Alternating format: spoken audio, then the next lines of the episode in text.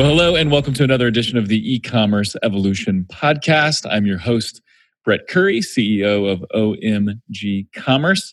And today we have a repeat guest. Uh, this was one of our very first guests on the podcast. It's still one of our most popular episodes to date, which is impressive. This episode of the e commerce evolution podcast is brought to you by OMG Commerce. And we are thrilled to underwrite this program and bring some amazing guests to you. I have a question for you. How is your YouTube game? Are you using YouTube to help scale your e commerce business? Hopefully, you're using YouTube both as a remarketing vehicle and also for top of funnel growth. However, if you're like most e commerce companies, then you're probably not fully leveraging YouTube. So, I have two free resources for you. The first is a two minute crash course on YouTube ads. I recorded this with the famous Ezra Firestone. So you can check that out by looking at the links in the show notes to this show. You can also Google Smart Marketer and two minute crash course, and you'll find the resource there. Also, we recorded a 90 minute webinar outlining exactly how we scale with YouTube. We talk about keys to a great YouTube ad. We talk about audience targeting. We talk about bidding, optimization, and much, much more. So I highly, highly recommend you check it out. You can also find that linked here in the show notes. It's also at the bottom of the two minute crash course page. So check them out and start scaling with YouTube. And now, back to the show. Today on the show, we have Mr. Frederick Vallaeys and talk about an impressive resume. Uh, Frederick's a former Googler. He's a former Google AdWords evangelist. When he was at Google, he was one of the first 500 employees there, but he helped start AdWords Editor. He was also there when they acquired Urchin, which for you Google nerds, you know exactly what that means. But for those that don't, uh, Urchin is the platform that became Google Analytics. And uh, and Frederick was also Frederick was also on the uh, quality score team, which is awesome. And so now he's the founder of Optmyzr, one of the leading PPC software tools. It's an amazing tool. And now he's the author of brand new book that I just bought a couple days ago. As soon as I saw it was out, I bought it. Uh, and it's Thank you. titled AI. Yeah, you bet. AI, the future of marketing. So with that, yeah, there it is. So if you're watching the video, there it is. There's a copy of the book right there. You got to get it. Where everything is headed. And It's it's got pages. It's a real actual book. It's not just like a, a PDF download, which is kind of cool these days. yeah, yeah, and diagrams and all kinds of fun stuff. So with that, Frederick, man, thank you so much for taking the time to be on the show and welcome. Yeah, thanks for having me. Yeah. And uh, apologies for uh, as you were talking about Google, my assistant picked up and started giving the definition of what a nerd is. um, so that's what was Uh, going that's on there. hilarious. That's the, uh, honestly, that's like the most perfect interruption for this show possible. Seriously, We're talking about AI and machine learning and your uh, your assistant, your virtual assistant, and I mean virtual in the most literal sense. Since I, I chimed in, so yeah, it's always good. I don't have one of my Alexa devices here, or I don't have a Google Home either in my, in my office. But if I did, I'm sure it would go off a lot. Siri does um, go off frequently. Yeah, don't say that name too much because uh, she might be listening too. I've got both of them right here. exactly, exactly. I'll, I'll try to keep that on the down low. So, uh, what I'd like to do, Frederick, I mean, I, I kind of talked about a few of the things you did at Google, but but just talk about that a little bit. For the, I I know everyone is kind of interested. You know, what what was that like working for Google? What did you do? Uh, and and when was this? When were you at Google? Yeah, so I joined him in 2002. I graduated from Stanford in 2000 and didn't quite see the light. I mean, I thought this whole Google thing was kind of weird where you'd go to a website and the only thing on it was a search box. And Yeah. this was the time of excitement. so revolutionary, man. Because every other site was packing the homepage with ads and text and all kinds of stuff, and their thought was to Exactly. make it as simple and clean as possible. you possible. had to be a directory uh, to be popular back then, and, and Google just sort of saw the light, and I didn't catch on to it in the beginning. Um, so had another job, and then the dot com bubble imploded uh, around that time. So I ended up needing a new job, and then I was like, "Oh, this Google thing seems to be catching on, even though I don't necessarily understand why." Right, And then I, joined, and it, yeah, it was just fantastic. And the reason I joined is actually because I'm originally from Belgium, so I speak Dutch, and they were launching AdWords into its sixth language at the time, I believe. Um, so they'd done like Italian, French, Spanish, etc. Didn't have to go into Dutch, so they needed someone who was local, close to the headquarters, who could do the translation. and also start uh, obviously supporting customers because once you had the website in Dutch, they expected to get their answers in Dutch if they wrote into support. And then we had all these Dutch ads coming through the system, so somebody had to sit there and review them for relevance. Um, so, like, I was the original quality score system for the Dutch market, if you will, because I, I got to say if your ad was relevant enough or not. That's awesome. That's so cool. Uh, one of the the things that I, I picked this up off your your Twitter feed, something that was really interesting. That said while while you were working for Google, you had a client meeting where uh, a lady that was in the meeting, the client was falling asleep during your presentation, and it wasn't because your presentation was boring. Because as everyone will see soon, like the stuff you talk about is really good. Uh, but it came to be known that this client was getting up at 6 a.m. to turn the ads on, staying up till midnight to turn them off. And so she fell asleep because she, she was exhausted.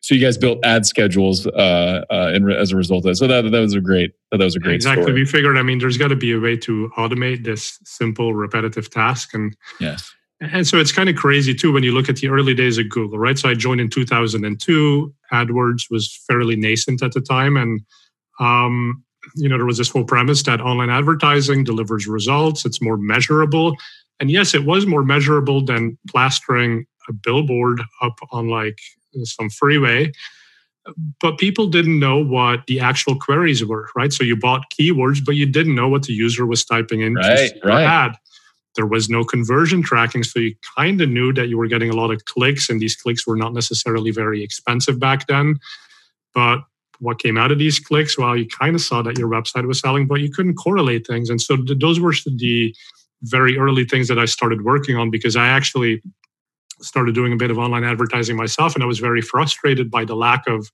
transparency when I knew it was not that difficult to get it if you knew a little bit of programming. So I built my own search terms report, I built my own conversion tracker. Um, and then they were like, yeah, that's kind of cool. We probably should have this for more advertisers. Yeah. Um, and then I kind of started consulting with the product team, and, and that's how it all grew into kind of an evangelist role where it was really about connecting what the engineering team is building and how it applies to the real world of real advertisers spending real money and and also being very time constrained right i mean yeah we we know what we should be doing but we only have that many hours in the day so we need absolutely absolutely we don't have time for all the minutia and we need we need tools and systems and machine learning to to help us out no doubt so uh, really cool now when when did you become an entrepreneur when when did that kind of strike and and what were what was yeah, I mean, I, I, guess I was uh, an entrepreneur from a very young age, uh, very much dabbling, not anything serious. But my first foray into starting a company was actually during college. Um, I think it was my sophomore year. We started a precursor uh, to StubHub, and Interesting. So, the, so it was called Funtix. The idea was there, but the logistics were somewhat complicated still. Um, you know, in terms there were no digital tickets at the time, so everything had to be physically transacted. So we had to collect the tickets, ensure they were real, deliver them. So it was uh, a huge logistics problem. We just didn't have the you know the funding to make it work. Um, and then a couple of years later, StubHub came in and really killed it. But yeah, uh, yeah that was my first one. Um, I'm sure you learned a ton from that experience. Yeah, exactly. Learned a ton. And then when I left Google 10 years after I joined in 2012, um, was doing consulting for a bit. Obviously, that was the easiest way for me to make money. Sure. After having been at Google for so long, but uh, very quickly got to understand that I was spending so much time talking to people about what they should do in Google Ads, but I had very little time left to actually execute on these strategies. And so I looked at tools, and I found the tools very expensive, or they were not doing exactly what I wanted it to do. They were too cookie cutter. Um, and I had the engineering background, so I just started writing scripts primarily um, and through those scripts was publishing them on search engine land a couple people reached out to me and they said hey this is kind of cool we're doing something similar but using the api and uh, and these ended up becoming my co-founders so we really hit it off and thought we were trying to solve the same problem and uh, and put the, the company together so yeah um, it's really great and, and that, that company became Optmyzr which is, is a fantastic piece of software, always evolving. It's won awards. It's, it's really, really powerful. So we'll, we'll get into some of the details of that in, in a little bit as we go. Uh, most of this conversation, just kind of as a, as a heads up for those that are listening in, is you know we're really going to be looking at where where is AI, where is machine learning taking uh, marketing, and where should we as marketers, as business owners, as advertisers, as you know, probably got some agencies that are listening in. What does this mean for us? And so, uh, want to dive into a few things. One one topic that I thought was really interesting. You talked quality score, and that you were there from the very beginning, especially implementing that for the Dutch market. So you made a comment that quality score was yesterday's black box, meaning advertisers in the beginning could see quality score but had no idea what it meant. You know, totally black box type stuff. Today, AI is the black box. So talk that through a little bit, and maybe just quickly. I think a lot of people know what quality score is, but explain what it is just briefly, and, and explain that that comment, if you would. Yeah. So I mean, uh, so when I was the original quality score, I was actually I was doing it manually, right? So Google had to manually uh, determine if a keyword was relevant to the ads that were showing for it, uh, because the whole point for Google was ads are information too, and they need to be just as useful as the organic results. But then we very quickly realized, well, I'm not an expert in every single niche product that's out there. So who am I as the Dutch guy? I'm actually Belgian, right? But I speak Dutch. Yeah, yeah, who yeah. am I to make these decisions? And so we started looking at click through rate. And so it was the wisdom of the crowds now being applied to say, Absolutely. okay, yeah, Yep. this keyword is just getting a really Almost kind of goes back to Google's roots, right? The the the, fir- the search engine was built on looking at backlinks to determine exactly. you know quality of sites and, and letting letting the marketplace kind of be the, the biggest signal, and that's what click through rate is is you know sort of uh. Exactly. And it was the marketplace as opposed to, you know, the webmaster being able to game the Yeah. system. So it was the same sort of thing applied to ads. And then eventually that sort of became the first machine learning, artificial intelligence. Uh, And specifically when we talk about artificial intelligence, machine learning is a subset of that. And that's Yes. what was being used for quality scores. So it was always about, you know, now we've looked at historically how many clicks an ad gets to, to help us gauge relevance. But why don't we predict based on the current conditions of this auction? Like what's the future potential for click through? And that really got into a machine learning project. Um, and so that at the time was black box. We we went through many iterations, and in some cases we were literally like, "Hey, listen, advertiser, this is not a good keyword. We don't think it's relevant. We're not going to tell you why, but you know, good luck with a new keyword." And that was Yeah. very frustrating, right? Um, Yeah. Because you, as the advertiser, you might know this is actually a really good keyword. So, so here was a good example. Hmm. I think it was Netflix. So Netflix comes to us one day and says, "Why do I have uh, like why is my Netflix keyword disapproved basically on relevance reasons by the quality score mechanism? And we said, well, actually, when we looked at the historical click-through rate, it's very low. For so your ad Netflix for the keyword Netflix, really bad. Why? Because your SEO is so good. Everybody's clicking on the SEO organic Got it. listing. Right. So there was a disconnect. And, and so th- there was frustration because people couldn't do anything. So over time, we played with many ways to give transparency into the black box. And now eventually that became like a score of one through 10 uh, or not applicable through 10. Um, and we tell you, or Google tells you the subcomponents of quality score. But it was about helping you understand if the machine learning didn't like it, what were sort of the underlying reasons, and what could you perhaps go and try to fix. Yeah, and, and I love it. And, and it's still, uh, interestingly enough, uh, sort of an under leveraged tool that I found. I talked talked to Google Ad specialists and business owners that maybe aren't really looking at their quality score. And it's one of those things where now you can see, you know, based on those three components of quality score landing page, relevance, ad relevance, and click through rate or expected click through rate. You, you can see what's what's up to snuff and what's not. You know, what's Yeah. average or above average or below, and, and know kind of what you need to, to tweak. Um, but it, but it is somewhat under leveraged. So Right. And then when you were tweaking it, the problem was Google wouldn't give you the historical quality score back in the Yes. day. So that was literally the first tool that we built, that I built as a script, that my partners built as an API solution, where you could say, okay, now I've gone and made these changes that I think are the right thing, but I Hmm. don't know unless I take a, a picture from the day that I changed it and I keep tracking it. So now we have a tool that you just load it up and it says, oh, yeah, on this day your quality score went up, probably for these reasons. Yeah, I love it. I love it. Well, let's let's dive into AI in the future of marketing and you know highlight some things from your book, which which is super fascinating. But but first, I got to ask, uh, why a book? You know that book writing books is is hard. Um, you know, I've written a number of articles and guides and things like that, and that's tough enough. But writing a book is another level. So, what what inspired you to to uh, turn this into a book? Yeah, so it, all came from a bunch of blog posts I did on Search Engine Land. Um, I did one blog post on what artificial intelligence and machine learning was going to do to our industry. And I started writing and I kept writing and I kept writing. And eventually it was like 5,000 words. And so I was like, well, this is probably three blog posts. So I, I split yep. it up now. And these three blog posts end up being like the top read ones on search engine land, um, specifically in the PPC category as contributed posts. So these were not news, but these were kind of like the op-ed pieces. Sure. I'm like, okay, well, clearly this is resonating with people. Absolutely. Um, I've got a lot to say. And then I was like, okay, um, because we also find a lot of people read those blog posts, but then every time I'm out there talking to people, are like, oh, this is a cool concept. I've never heard about that. So it just, the more you can put the message out there, um, the more people will be exposed to it. And I think this is important, right? I mean, this is the future of the industry, the future of careers as PPC specialists.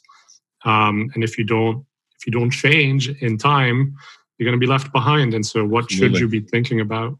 That's Love it. And, and so, I think it might be helpful just just really briefly to define AI and machine learning because because machine learning is a subset of artificial intelligence. But but just quick definition in, in terms of you know how you define it or how you you know kind of put an umbrella over that. Right, and and the third term here, I guess, is automation. Right, so. Yeah. People like to talk about automation in PPC. So AI is actually very old. AI was developed or coined as a term in the 1950s, I believe. Um, and so artificial intelligence is really any system that you can use to convince another human that the machine is doing something quote unquote intelligent. So if you write a simple logical rule that says, if my keyword has more than one conversion, um, increase the bid by 10%. Very simple, stupid rule, probably not, not a good rule to put in, but you've kind of developed an artificial intelligence, right? Because you're making the machine seem like it's doing something that a human would have done. Um, okay, so now machine learning, this is a, a subset of AI. Um, it's kind of one of the more popular one these days, and it's looking at big data sets and figuring out what's the signal, right? What what is it from all of this data? Whether they are click throughs or whether they are behavioral patterns, like what is it that we can glean that we can use to make predictions about the future?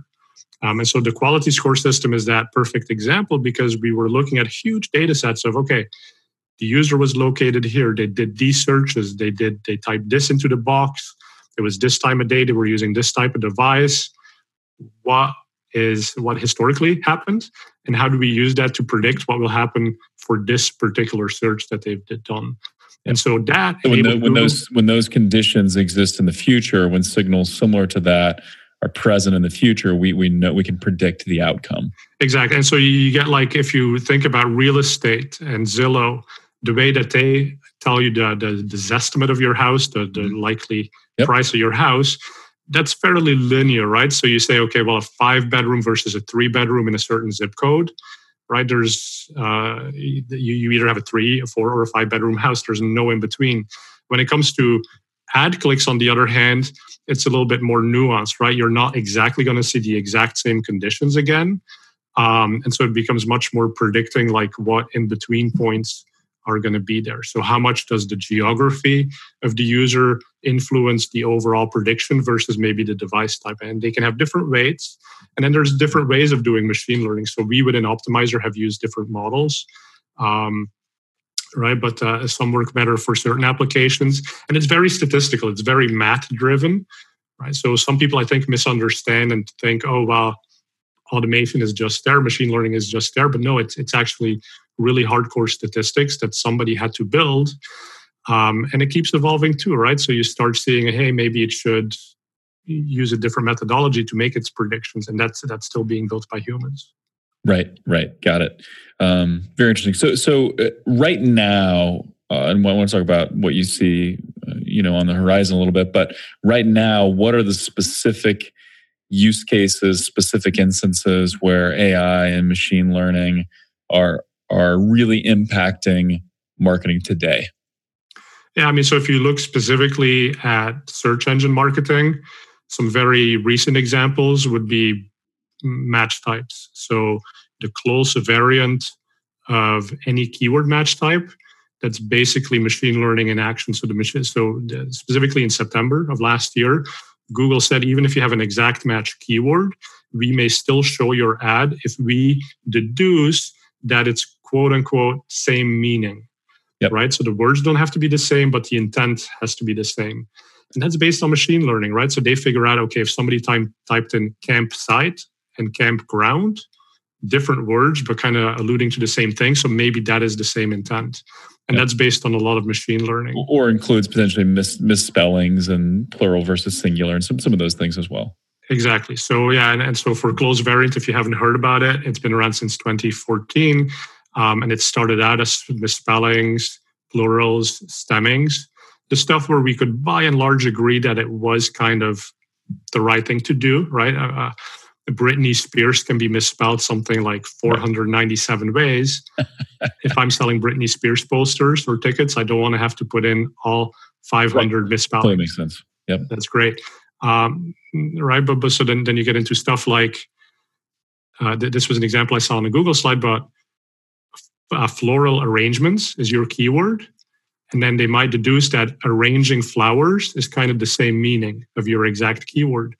Well, I would argue that's not the same meaning, right? right. If you're do, putting in floral arrangement, you're probably shopping for one. If you're typing in arranging flowers, you're probably a do-it-yourselfer who's not going to buy from a florist. Yep. Um, and so that's where the machine learning is trying to figure this out, doing the best it can, but it's not always going to get it right. Um, and that's where I think humans need to play that still, you know, active role and oversee the machine and make sure it's actually staying within certain boundaries. Yeah, yeah. What about what about smart bidding? And and just a, a, quick explanation. I think most people probably understand what smart bidding is, but but Google specifically, we're focusing most of this conversation on on Google Ads. You know, Google has target return on ad spend, where you give Google your goal of 300 percent, 400 percent, 500 percent, and and the machine's pretty good at at bidding up and bidding down to hit that mm-hmm. return on ad spend. You also have target CPA if you're trying to hit a certain cost per conversion or cost per acquisition. Uh, there's a few others that that uh, I don't like as much. Maximize clicks, maximize conversions. But um, h- how do you feel about smart bidding, and and how have you seen that improve or progress over the last couple years? Yeah, I mean it's improved tremendously. Um, and that's just a curve of machine learning and, and automation in general, right? So Moore's law says that computing power doubles roughly every 18 months. Um, now, keep in mind, we've been doing this doubling since the 1950s when AI was invented about 27 times. Uh, back in the early days, when you were doubling computing power, you basically that basic it didn't register because it was such small enhancements. But now we're at like the stage where it's really advanced, and 18 months from now, it's going to be twice as good again. And so it's just mind blowing how much better it gets in every single cycle. Um, and so I, I think some of the reasons that people should really think about using smart bidding from Google is that Google has more data than anyone, especially when it comes to the generic stuff like geolocation, devices, time of day. Um, right? So, but where Google doesn't have as much data is potentially about your business. And so, what smart bidding, by the way, does is it just simply tries to predict based on the circumstances what is the likely conversion rate. Conversion rate for TCPA, target CPA, and the likely conversion value for the target ROAS bidding. Right. So it's basically an extension of what the quality score system used to be. And its job was to predict CTR. Right. So these systems predict conversion rate and conversion value. Um, and you know, I, I, think they've started working quite well, but what they don't necessarily see is factors that relate to your business. Um, and so at one point in quality score, and I tell the story in the book, but at one point we started looking at does the lunar cycle impact quality score? Does it impact click through rate? Yeah. And we found that no, it did not on a system wide basis. So we said, let's not use this as part of the quality score mechanism. However, I was talking, you tested it. That's interesting. Exactly. You got to test it. But, but here's the point, right? So if you are um, a psychic, a tarot card reader, um, if you have a maternity ward, Yes. Um, and a maternity ward example, I didn't come up with myself, but I was talking to someone and they were like, yeah, actually, a lot of babies are born yep. Yep. lunar cycles. Who yep. knew? I hear, I hear it makes a difference. Exactly. But if, if you actually figure out that makes a difference for your business, you have to supplement these automated bidding systems from Google with something that you know. So you can say, oh, we know it's a full moon. So we are going to see a much higher than typical conversion rate. So let's increase our target CPA bid because Google may not catch up, catch on to the fact quickly enough uh, that this is going to be a really great evening for us, that we're going to have a lot of sales, right? So we need to get a way in place to make the system more aggressive to fully capture all that potential. Yep. Um, and the tricky thing, by the way, is so Google then sees, oh, there's a spike in conversion rate, and now they think, oh, that's going to persist. Yeah, they're actually yeah. overbidding by the time that the event that was causing the conversion uh, spike is done. Um, yeah, yeah. yeah and, and, I think this is where, and just our commentary, our, our perspective on smart bidding, it's actually pretty stellar. You know, often, and because there's also, you know, Google says, hey, they they look at 70 million signals or something like that, all calculated within milliseconds. And they they apply they adjust bids at the auction level so individual user level so they're, leveraging some things that we don't see. So we see it working really well and especially over the last couple years it's worked uh, it's improved dramatically just because of the mountains of data that now the system has that they can they can work with. But to your point uh, absolutely you kind of in my opinion and this is the way we do it you need a mix of some smart bidding campaigns that are kind of your bread and butter and and can you know really free up your time and then some manual campaigns where you can go out and say oh this is a quick sales event we're going to capitalize on it. Machine's mm-hmm. not going to have time to really react and, and, things like that. So combination of smart bidding and manual bidding um, so that and, and, i love the way you put that. There's things that google doesn't know about your business can't know about your business. You need to influence that and let yeah. google leverage what they can leverage and the other thing brett is like you know advertisers or the, the companies might look at an agency, right? Or they might look at their in-house PPC team and they might say, well, what, what are you guys doing? Like, isn't everything automated? Isn't yeah. automation working pretty well? And like you said, yeah, it's pretty stellar, but you have something like seven or eight options just within Google to choose yes. from. And you said, well, you put two of these together based on a strategy. And that's like the, the value that humans still bring, right? Is yes. knowing what's the medicine to prescribe for your specific problem. Yep. Um, and, and I call it the doctor analogy, like PPC specialists are becoming like doctors. We hear what the patient wants to achieve, what the problem is. And we know the different medicines and we know that, hey, TCPA works really well. Maximize, uh, maximize clicks. Um, that's probably not a very smart one to use, right? It might work in certain cases, but yeah, it's an interesting one. Yeah, and we have kind of some hacks we use maximize clicks for on, occasion. don't have time to get into it on the podcast today, but yeah, we've seen maximize clicks. We're experimenting with it.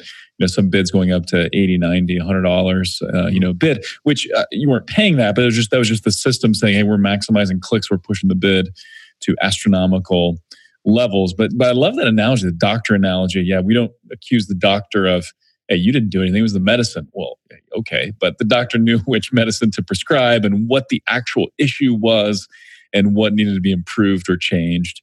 And so they prescribed it. And uh, mm. I like that. I like that analogy a lot. Um, you talk about two levels of automation, right? So the so the first would be machine learning, and what we were just talking about now is you know smart bidding from Google. So you got that's kind of one level of automation. We implement that. We use target CPA or target ROAS depending on uh, a campaign type. But then the second level of automation is our own automation that we create to kind of keep the machine in check. Uh, I, I love that. Can can you explain what you mean by that, and maybe an example of that? Yeah, so it's a concept, uh, I call it automation layering. And so you have these automations from the engines, like smart bidding, uh, which is optional, so you can decide to use it or not. But you have others like close variants, which you have to use if you're using any match type that basically comes with the package. Right. right. So now what you do is you layer on top of these Google engine automations your own workflow. And so there, there's a premise in the book, and this was, you know, kind of Garry Kasparov, chess master, who uh, came up with this premise. But he said, humans plus machines are always better than the machine by itself. Yes. Um, and we've seen this in other examples. In weather forecasting, uh, Wired.com was writing that you get a 25% uh, improvement in weather forecasting if you have meteorologists actually looking at the computer models and choosing the correct model. Right. So this, this is well established that humans plus machines better than machines alone. But then I said, well, you know, the human in the equation is often just doing a repetitive process of checking that something's being done correctly, flagging potential issues, and fixing those. So why don't humans use that second to their own automation, which could be as simple as an automated rule that says, hey, if we see the bid of an automated bid system going as high as $90, maybe we should flag that. Maybe we should go and take a look and make sure that's doing the right thing. Um, and that's still automation, right? That's not machine learning. It's not super advanced, but it's going to save you a ton of time and it's going to prevent blowups. Hmm. love it. And and I think this could segue to this comment, which which I love. You know, I think a lot of times we think AI and machine learning, we think super super complex systems, which you know it makes sense that we think that. But you also talk about automation can be simple, and and mm-hmm. sometimes with the simple stuff we can make huge advancements and and big improvements to our campaigns and our efforts. Uh, talk about that a little bit. Yeah, and again, I think it goes back to automated rules and hey, there's like anomaly detection scripts, right? So are we getting the number of clicks and impressions that we typically get on a Wednesday by 11 o'clock in the morning, which it happens to be right now? Mm-hmm. Um, you know flag it if it's not working well. And then you know that that's automated a human could not check the account 24 hours a day and yep. still have time to do anything maybe, else. maybe, we could we could call your client that was doing the getting up at 6 a.m going to bed at 12 midnight you know right exactly. off. Yeah. Other than her uh, the rest of us don't want to do it. Yeah. Exactly. Uh, so that's a simple automation and then you know reducing wasted spend. So we have an automation that we built um, on the rule engine, and it basically said says let's find keywords that have a cost per acquisition that's more than 50% higher than the typical cost per acquisition. Uh, it's fairly simple, but it again flags things that are getting out of bounds and that needs some attention. And, and this is actually really hard to do if you think about it, because a lot of people, when you say, tell me your CPA target or your ROAS target, they're like, well, I could tell you, but it's complicated. For my yes. brand campaign, it's this. For this campaign, yep, it's yep, that. Yep. And so, and then I was like, well, generally within the campaign, you kind of have similar things. So let's look at the campaign level performance and let's compare that to the keyword level performance within that campaign. And let's find like the deviation that we're willing to accept. And it's a simple concept. It's something you could simply do in Excel but you have to pull in two sets of data. You have to do the VLOOKUP. So it becomes hmm. pretty repetitive, tedious, manual. And so you get to the point where you don't want to do it anymore. Now, if you have a simple automation that you build that says pull in these two sets of data, automatically to run a macro to do the VLOOKUP, and then filter based on this criteria and send me an email, right?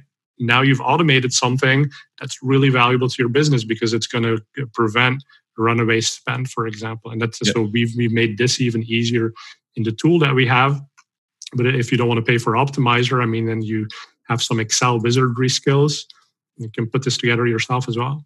Yeah, that's awesome, and and it just totally makes sense where you're, you're building automation to alert you, to flag you, to to run some constant analysis so that you can then make decisions and you you can right. see things that you can decide upon. Yeah, exactly. And that's the pilot analogy that I have in the book. So, um, you know, obviously we're not saving lives here, but you know, a pilot only flies the plane a couple of minutes out of every flight, and, and their main role in some way is to make sure that the sensors are capturing correct data because garbage in, garbage out.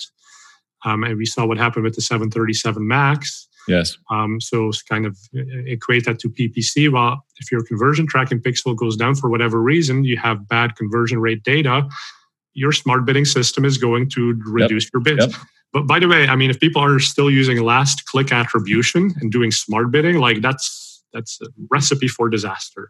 Absolutely, could not agree more. Um, right. And this this may get a, a touch nerdy, but do you, do you have a, a favorite attribution model or, or maybe favorite attribution model for different scenarios. So maybe like a service based business versus versus ecom, and and then this you know podcast is all about e-commerce, but uh, preferred attribution models or or things that people need to consider as they're saying, okay, oh no, I am actually last click. I need to move away from that. Should mm-hmm. go time decay or linear or position based? Do you have do you have a favorite? No, so I mean, I think time decay is like the easiest one to transition to. It's the most yeah. similar to last click, right. but it still gives value to the early interactions. Yep. Um, data driven, obviously, if you have the volume required for it, that's the most sophisticated, yep. and that yep. one fully relies on machine learning. Um, right, and it also depends a little bit how strong your brand is and how much you're willing to invest um, right. in those really early things. So that might be more position based. Position based, yeah, yeah, yeah. Um, yeah if you yeah. need to build your brands, yeah. Yep, I would agree. Yeah, we we typically transition to time decay first because it is easy. It still gives credit to every interaction, but but with more weight to uh, to recency. Um, but but position based is interesting where it gives you know more credit to the first click more to the last click and then a little bit less in the middle. It's kind of interesting if you're wanting to be aggressive with those prospecting efforts and cold traffic efforts and then that can make sense as well. So, exactly. And um, that's like um, the, the, whole point about last click attribution is that you if you assign no weight to the initial upper funnel tra- engagement then your funnel is just going to get narrower and narrower and you're yeah. going to get fewer sales out at the bottom so like you're saying, this is kind of the opposite of that, where you give a lot of credit to your upper funnel. Um, so probably a good one if you want to go after pretty aggressive growth, because if yeah. you're not getting people in at the start, they're not going to consider you down the funnel. Yep, yep. If you get too aggressive there, you'll you'll only end up with brand and remarketing campaigns, mm-hmm. and then there's not much to fuel it. And we see this all the time. We we talk about marketing portfolios. Uh, I think that that creates a good analogy where we're looking at, hey, at the the top of the funnel, you're going to have lower return on ad spend goals, right? You're not going to convert as much, or you're going to have higher CPA targets. You're going to need to spend more per per conversion. Um, but then those goals are going to change as you get lower. But if you cut off that top of the funnel, the whole thing shrinks. And we, we've seen that. We've seen that with clients time and time again. And we even have one now uh, that I won't mention their category, their e-commerce, but that kind of hit a rough patch in a few ways, and so they're they're like micromanaging and you know every single keyword they want to hit a certain metric. And so we're just letting them know hey like some of these keywords are feeding the top of your funnel. We can see it. Um, and we've we've since followed their advice cut bids and now sales are down four or five thousand dollars a day because of it. Um, and we just, we see it all the time and like you're saying, I mean, that's the portfolio mentality, right? So, yeah. or what they're doing is the opposite. But what you should do is have the portfolio mentality where, you know, we need to, especially in machine learning, right? Let the machine figure out where to allocate between the different opportunities. But where this is getting tricky, and I'm sure you have a lot of opinions on this too, is about the incrementality. So, so if you're using more of these smart shopping campaign type setups where Google can spend any amount of budget from within your budget to remarketing are they just capturing the easy sales where it was the SEO team that drove a lot of that early engagement and now you're just closing the deal?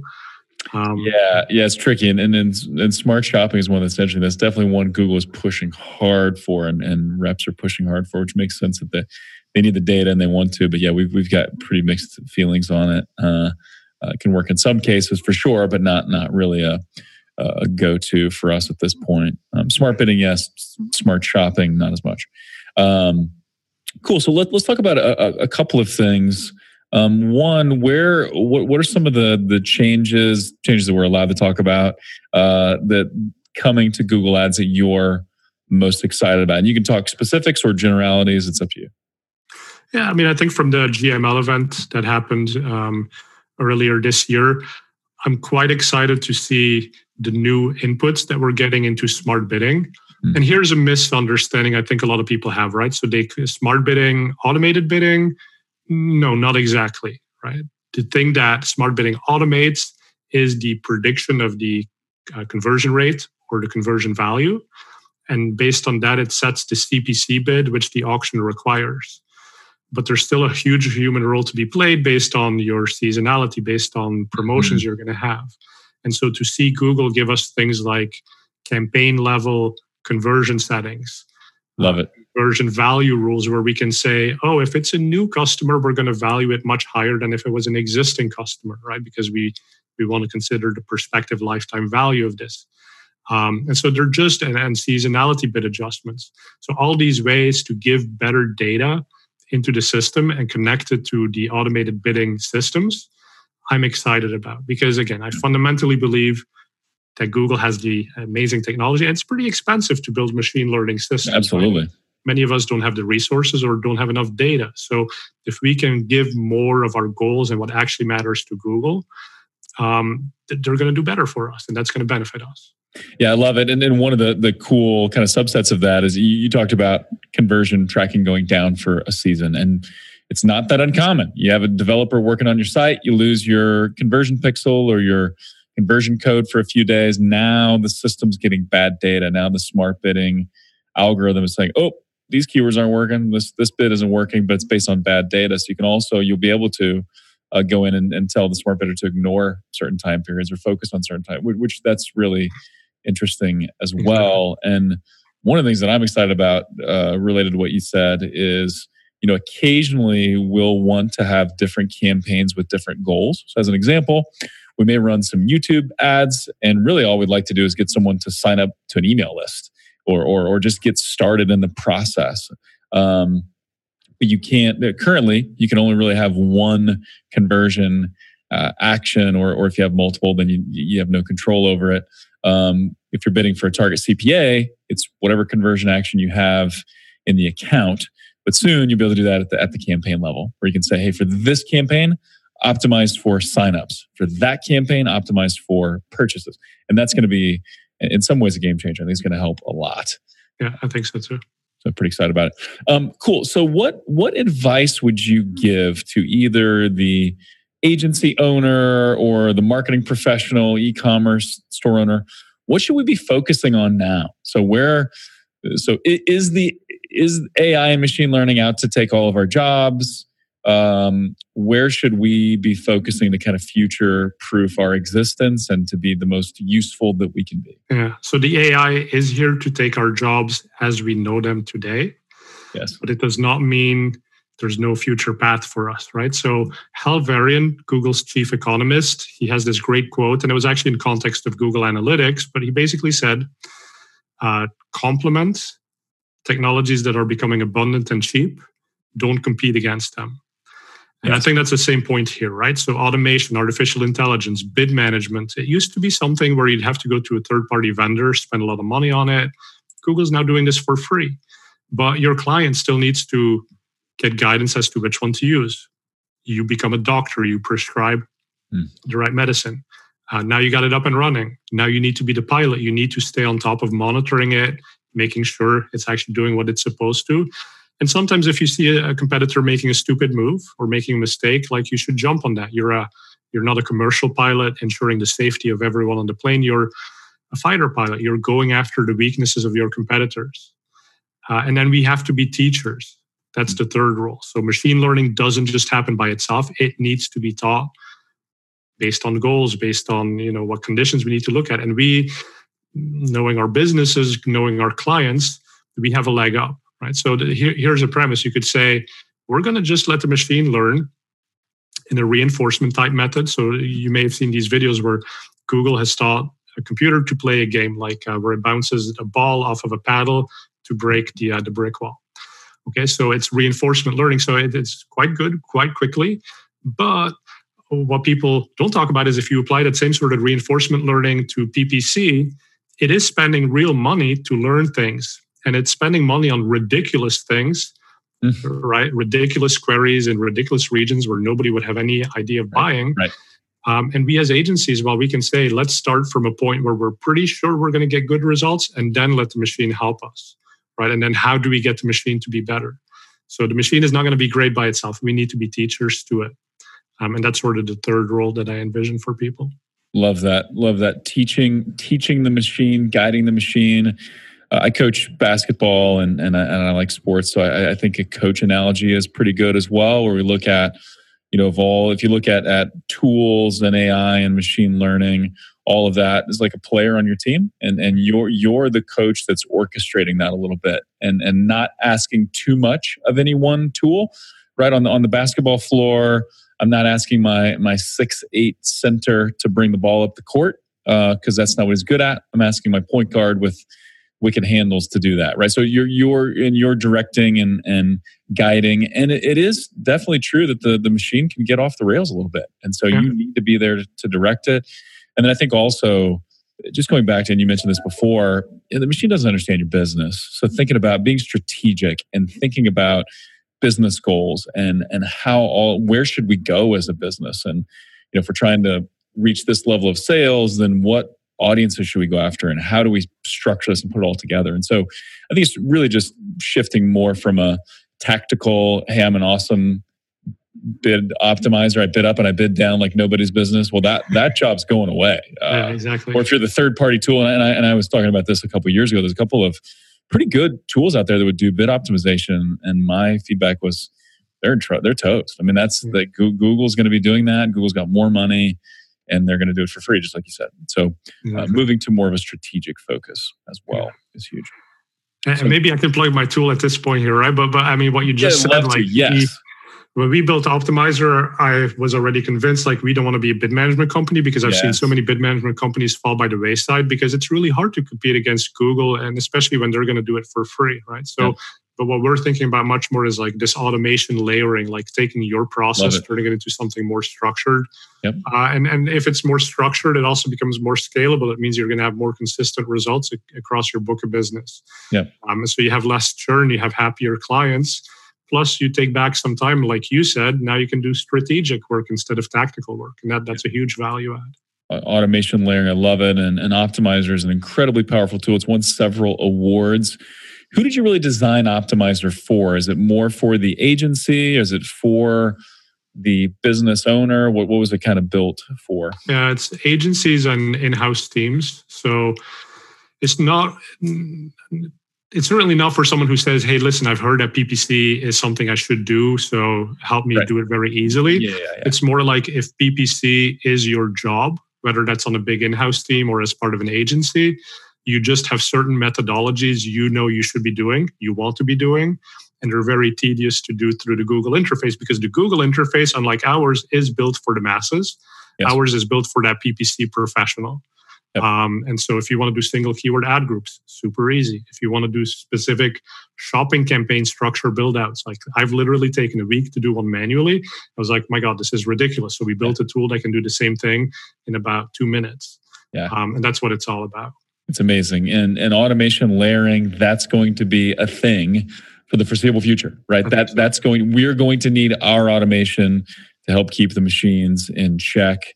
And we've looked at a lot of softwares and, and of course, you know, I manage several PPC specialists and, and everybody speaks highly of Optmyzr. Thank you. Good reason. It's it's a well designed uh, tool for sure. So, what, where can people find out more about Optmyzr? And then I want to talk about the book just really quick. I know we kind of talked about as we went, but I want to plug that real quick as well. But where, where can people find out more about Optmyzr?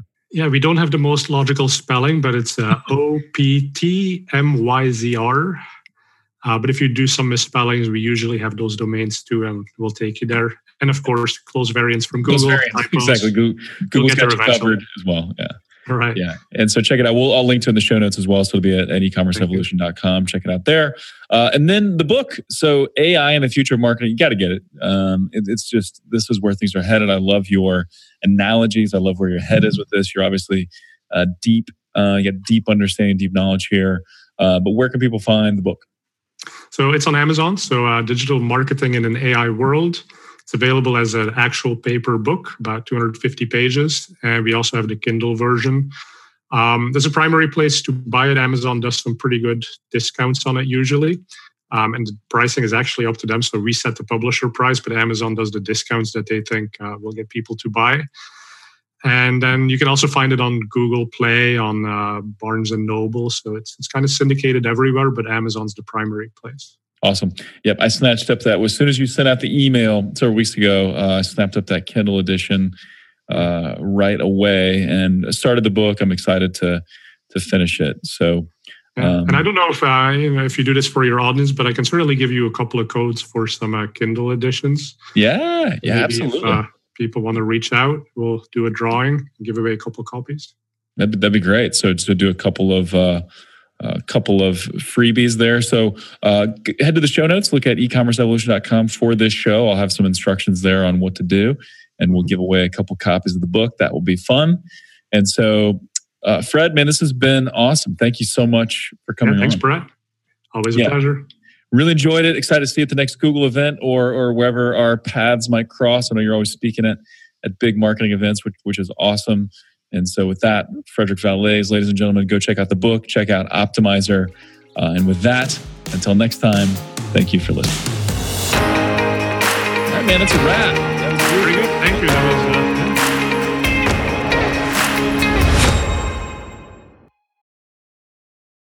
At OMG Commerce, we accelerate growth for some of the most loved brands in e commerce, like Boom, Native, True Earth, Overtone, and dozens more.